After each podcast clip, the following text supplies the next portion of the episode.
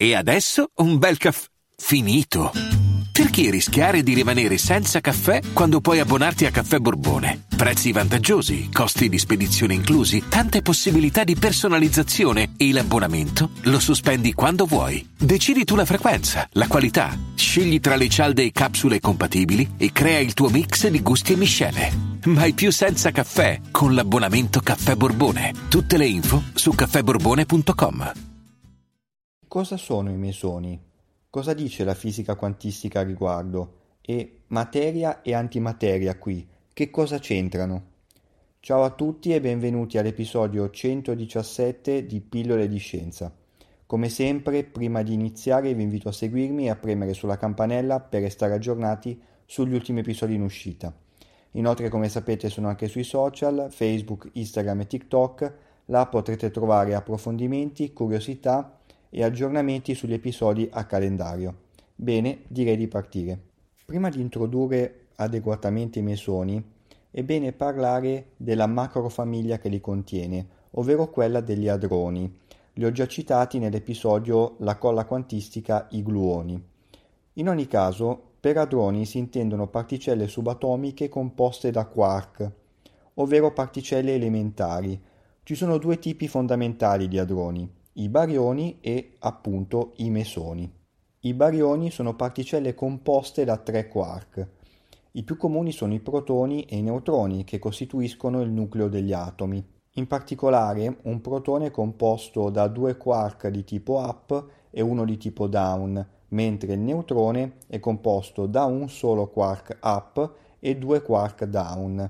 Per completezza esistono sei tipi di quark diversi: up, down, strange, charm, bottom e top. Vi rimando all'episodio Quark, bosoni e stringhe per saperne di più. Tornando invece ai barioni, sono particelle stabili e giocano un ruolo fondamentale nella costruzione della materia ordinaria che vediamo intorno a noi, ma non solo. Noi stessi siamo fatti da barioni. Ed eccoci ai mesoni. Innanzitutto, cosa sono? Si tratta di hadroni, come dicevamo, composti però da un quark e da un antiquark, ovvero antimateria. Sono particelle più leggere rispetto ai barioni, che sono invece composti da tre quark. I mesoni non sono normalmente generati da processi naturali sulla Terra. La maggior parte di queste particelle viene prodotta tramite acceleratori di particelle, con collisioni ad alta energia. Tuttavia, nei raggi cosmici, ad esempio, Particelle subatomiche ad altissima energia provenienti dallo spazio interagiscono con la nostra atmosfera e durante questo processo possono generare alcune particelle molto instabili, tra cui proprio i mesoni. Immaginate nuclei atomici oppure singoli protoni che entrano nella nostra atmosfera e colpiscono alcuni dei suoi atomi. I mesoni così generati hanno però una vita molto breve a causa della loro natura instabile e quindi decadono rapidamente in altre particelle.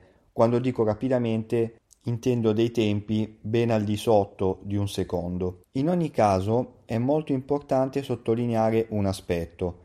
Sebbene i mesoni, come abbiamo appena detto, possono essere generati in questo modo, la loro produzione a partire dai raggi cosmici è abbastanza rara e non è una fonte significativa rispetto alla produzione artificiale nei laboratori di fisica o comunque con gli acceleratori di particelle prima citati. La generazione di mesoni in laboratorio quindi fornisce la possibilità di fare controlli e analisi più accurate avendo più campioni da analizzare. Quindi, ricapitolando, gli hadroni si dividono in barioni e mesoni. I barioni sono formati da tre quark, i mesoni da un quark e da un antiquark. I barioni sono particelle composte stabili, mentre i mesoni sono molto instabili. Ecco le principali caratteristiche tra queste due famiglie di particelle. Detto questo, domandone, ma i mesoni sono tutti uguali? La risposta è no. Ad oggi ne abbiamo individuati tre tipi principali. Partiamo dal primo, il cosiddetto mesone pione. Innanzitutto ne possiamo individuare tre sottotipi, il pione neutro, quello con carica positiva e l'ultimo con carica negativa. Si formano in seguito a collisioni di particelle ad alta energia, in realtà tutti i mesoni si formano mediante questo principio, e tra le principali caratteristiche abbiamo che i pioni sono composti da un quark up e da un antiquark down. Sono coinvolti nelle forze nucleari deboli e forti, ovvero in due delle quattro forze fondamentali dell'universo. Le rimanenti sono, per completezza, la forza elettromagnetica e la gravità. Come abbiamo detto, tutti i mesoni hanno vita molto breve e tendono a decadere in altre particelle. I pioni in molti casi decadono in muoni e in neutrini muonici. Su cosa siano queste ci arrivo tra poco. Poi abbiamo il mesone caone. Anche qui abbiamo caoni con carica positiva, negativa o neutra. Anche queste particelle si generano in seguito a collisioni ad alta energia ed è composto però da quark diversi rispetto al pione. Abbiamo qui infatti un quark strange e il suo corrispettivo antiquark. Anche il caone è coinvolto nelle interazioni nucleari forti e deboli. È molto interessante invece il processo di decadimento di questa particella. Infatti tende a decadere in un altro mesone, come ad esempio un pione, però più leggero, con carica neutra. Infine abbiamo i mesoni eta, si formano sempre tramite collisioni ad alta energia e sono composti in questo modo un quark up e il suo corrispettivo antiquark, oppure un quark down e il suo corrispettivo antiquark. Svolgono un ruolo minore nelle interazioni nucleari forti e deboli rispetto ai pioni e ai caoni. Un mesoneta può decadere in coppie di pioni. Concludendo con gli eta, come per i pioni ne distinguiamo tre sottotipi, quelli con carica positiva, negativa e neutra. Una doverosa precisazione. Ho detto che tutti i tipi di mesoni si possono suddividere in base alla loro carica. Ovviamente è possibile fare molte altre suddivisioni. Qui per gli scopi di questo episodio ho voluto riportare la principale. Per fare un esempio, dovete sapere che esistono due differenti caoni con carica neutra. La differenza principale tra queste due particelle risiede nel tempo di decadimento. Prima, parlando di pioni, vi ho detto che possono decadere in muoni o neutrini muonici. Ma cosa sono queste particelle? Vediamo le loro caratteristiche principali. Nel mondo delle particelle elementari descritte dalla fisica quantistica abbiamo due principali famiglie. Quella dei bosoni, capaci tra le altre cose di mediare le quattro forze fondamentali dell'universo prima citate, e poi i fermioni, ovvero i costituenti della materia. A loro volta queste famiglie si possono suddividere in altre sottofamiglie. Se ci pensate con un effetto matriosca un po' simile a quello prima accennato riguardante i mesoni, anche se qui si parla di particelle totalmente diverse tra loro e in generale con differenti caratteristiche. Ad esempio, tra i fermioni spicca il sottogruppo dei cosiddetti leptoni che a loro volta vengono suddivisi in tre sottofamiglie, dette anche generazioni. Nella prima abbiamo l'elettrone e il neutrino elettronico.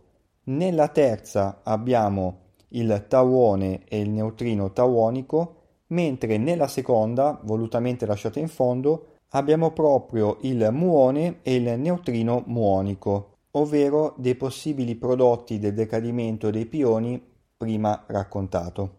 Ora, tanti termini e concetti, magari sui leptoni e sui tauoni in particolare ad esempio, dedicherò futuri episodi del podcast. Ora però concentriamoci un attimo sul muone. Innanzitutto è simile all'elettrone, un altro leptone come abbiamo appena visto, ma ha una massa di circa 200 volte maggiore. Con l'elettrone però condivide la carica elettrica, in entrambi i casi negativa. Dovete inoltre sapere che il muone è una particella molto instabile, con una vita relativamente breve. A causa di questa sua natura, decade spontaneamente in altre particelle. Il più comune di questi processi che lo coinvolge è il cosiddetto decadimento beta, in cui un muone si trasforma in un elettrone, un neutrino muonico e un antineutrino elettronico. Se ci pensate, tutto questo è un esempio molto efficace che spiega l'instabilità dell'universo in cui viviamo. Abbiamo un mesone pione che decade in varie particelle tra cui un muone che a sua volta decade in varie particelle tra cui un elettrone. Detto questo, non resta che affrontare il neutrino muonico. Innanzitutto, che cos'è un neutrino? Si tratta di particelle elementari con carica neutra appartenenti, come abbiamo visto, alla famiglia dei leptoni. Ce ne sono tre, una per ogni sottofamiglia o generazione. Il neutrino muonico è strettamente associato al muone.